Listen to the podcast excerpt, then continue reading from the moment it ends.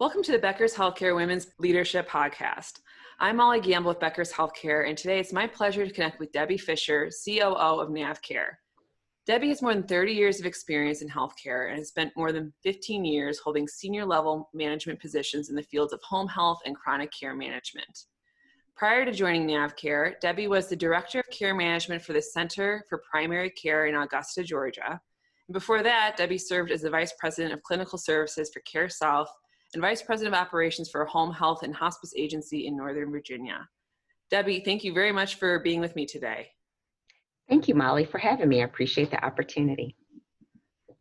Great. So, Debbie, before we dive into our conversation, for listeners who aren't familiar or as familiar with NavCare, I thought we could start with more of an overview about your company's mission and work. Can you tell us more about it? Sure.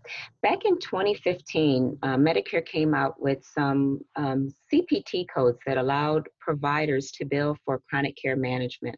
I think as CMS was really looking at how do we manage these chronic care elderly patients, they came out with these codes which really allowed that primary care provider to reach out and touch those patients in between visits. And where NavCare birthed out of that was, we used to be a home care company. We transitioned over time into this chronic care management company or post-acute care company. And we help support those providers out there by reaching out to those seniors, especially in between those office visits. Because oftentimes, if you think about those senior patients or the senior population, a lot of times they may go to the doctor every 3 months, 6 months, or 9 months, but there's a lot of things that happen in between those visits. And we help support those providers by reaching out, contacting those patients, ensuring that they're following their plan of care and maintaining their health and wellness. Wonderful. Yeah, it's helpful to understand the transition there and how you mentioned it went from home care to post-acute care and care management. So we're going to talk more about that in a bit, but I first just wanted to start off by just asking how you're doing, how you are. It's been, as you know, it's been quite an interesting several months here, and especially an interesting past month. How is work going for you? Is there anything, what's work been like for you over the past month or so? Well, surprisingly for us, this has been probably our busiest season ever. I think with the pandemic and really providers pushing patients to stay at home, I think there was an awakening of opportunities to really connect with those patients. And as providers really didn't have the bandwidth, they sought companies like NavCare to come in and provide assistance. So it has been extremely busy, but we are happy to be able to provide this type of service and to really be able to support our providers out there and most importantly, take care of these patients who are now sheltered in place, but they still are dealing with chronic conditions. They still have their diabetes and their heart failure. So they still need the care and services.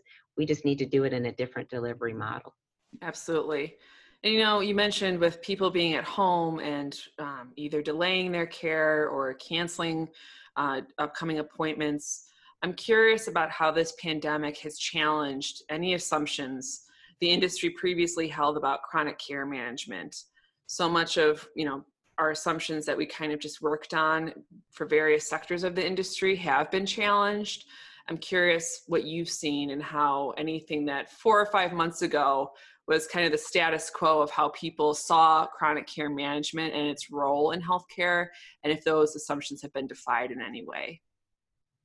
Yeah, good question. I think as chronic care management has evolved since its inception in 2015, there's been a great deal of change. I think initially, the idea that CMS had with chronic care management in 2015, I think some providers felt like, yeah, I'm finally getting paid for the things that I've been doing.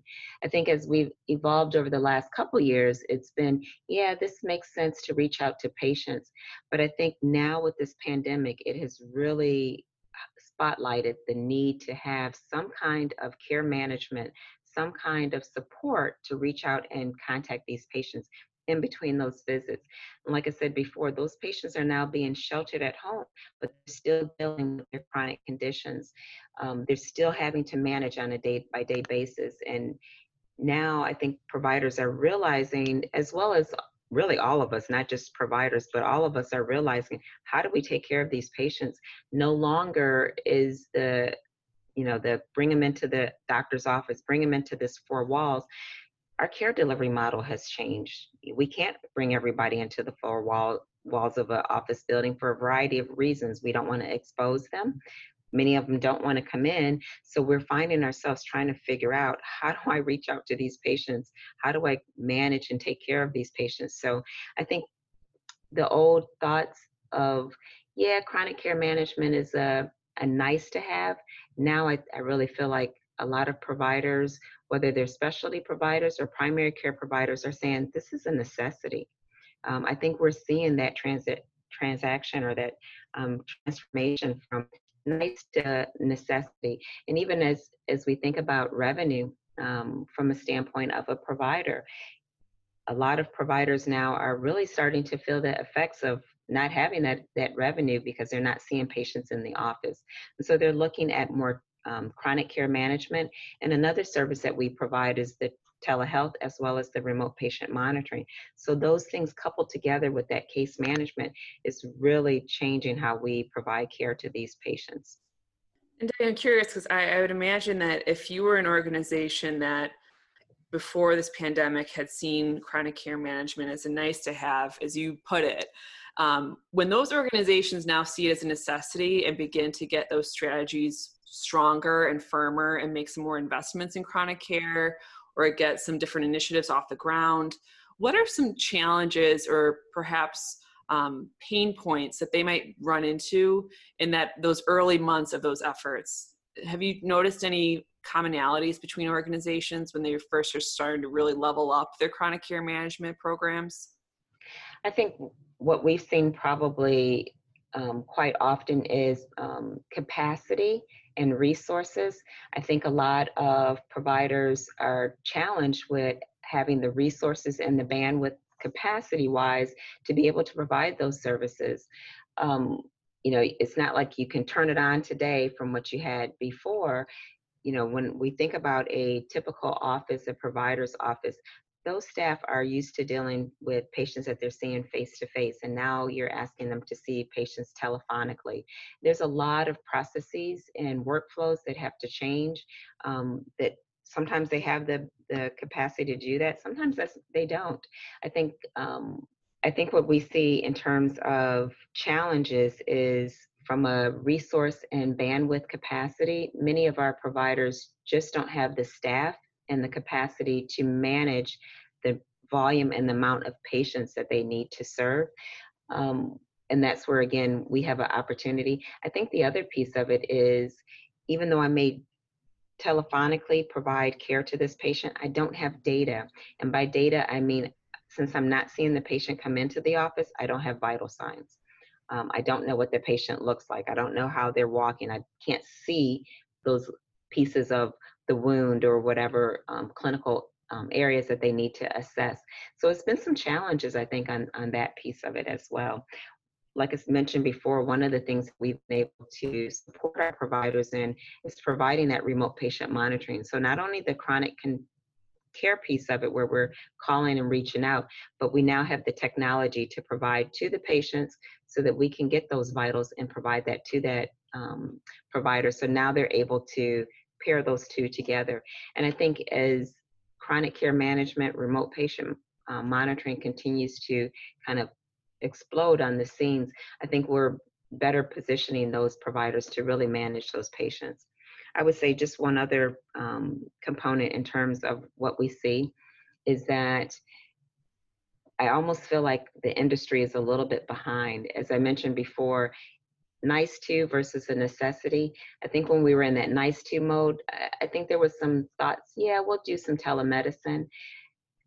With the inundation of this pandemic and the magnitude of the pandemic, I feel like providers are behind the 8 ball trying to figure out, how do we do this? How do I get a telehealth system up and running in such a short amount of time? Because we went kind of from, it was day and night, that transition. It wasn't a gradual, it literally felt like one day we were doing this and the next day we were in a pandemic.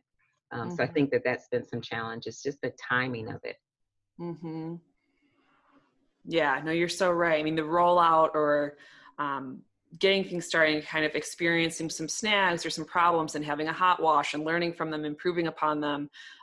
All of that has been just condensed to such this small window of time. So to hear that systems often struggle with, or some of the pain points they first encounter are related to capacity, their processes, workflow, also that access to data and vitals, like you mentioned, that's really helpful to understand.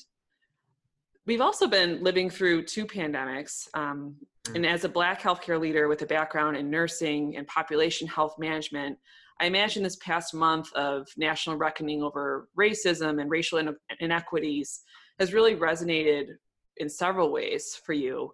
Can you tell me more about what you've seen and experienced at that intersection of race and your work? It's been a challenge. It's been really disheartening. And difficult, I would say, to even process at times.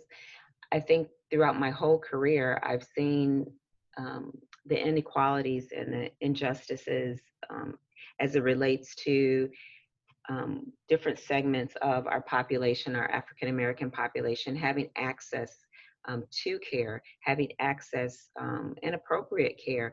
I think that that's always been a challenge. Now it just even brings it that much more to the forefront. I think I've always known it. I've definitely have seen it from past experiences. And like I said, it just becomes so disheartening.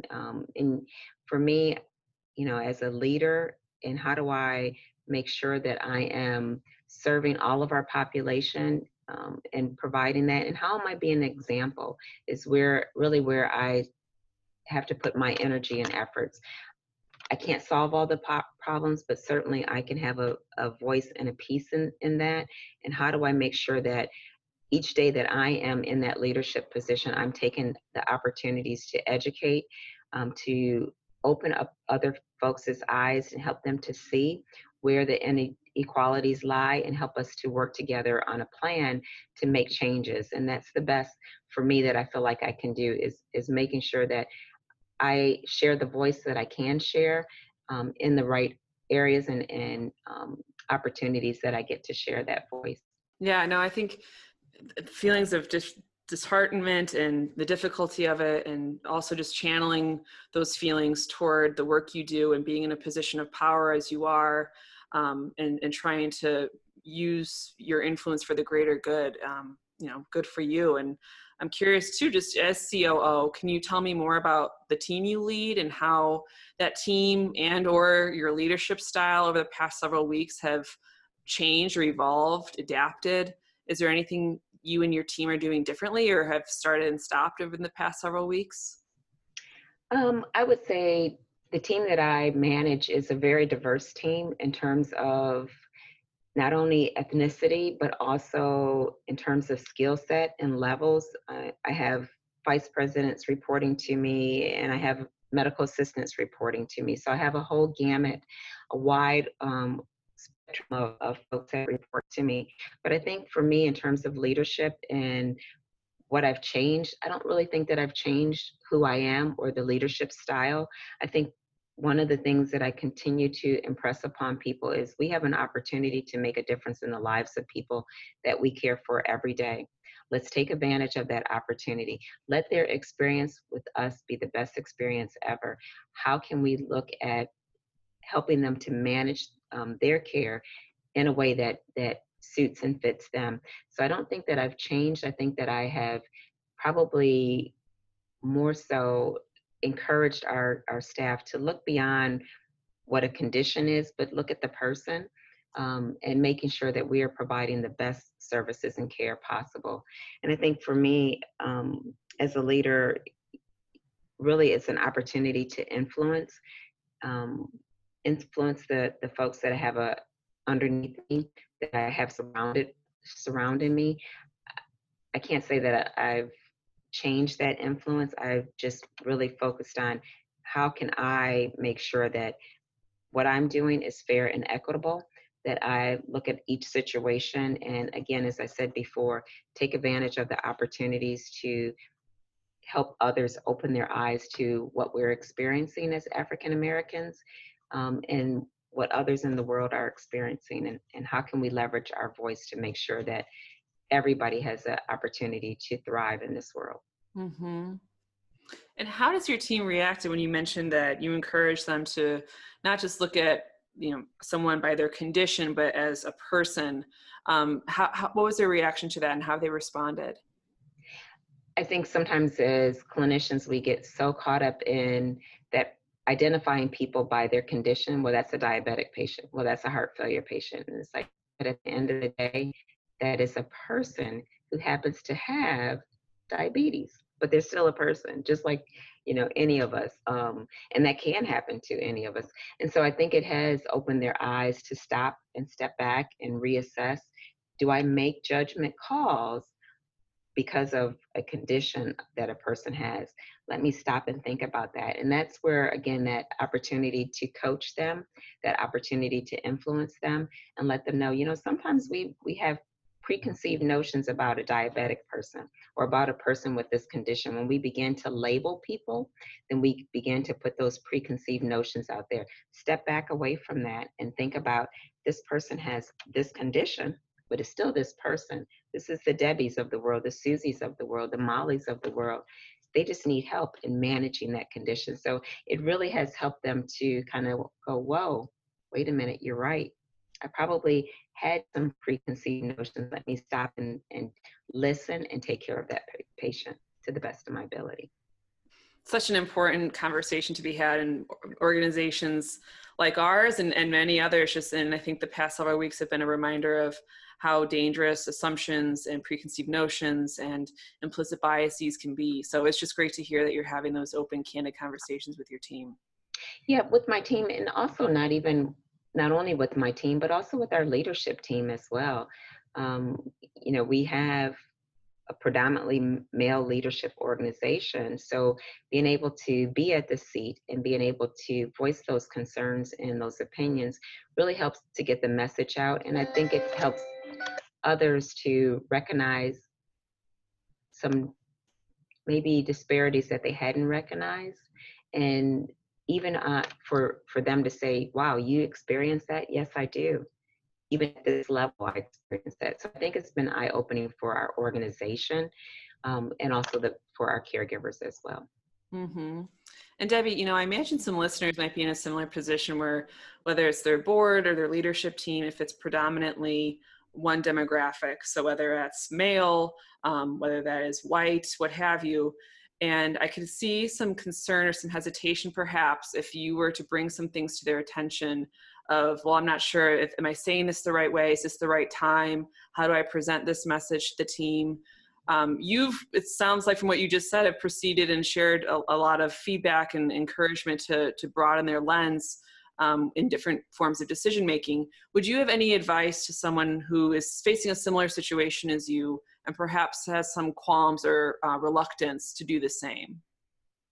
I think all of us have some biases that we may have experienced or continue to experience. I think the key is really having a solid relationship with your leadership team, whether that's your board or whether that's your direct supervisor, and really having those open conversations, being willing to take the risk to have those open conversations.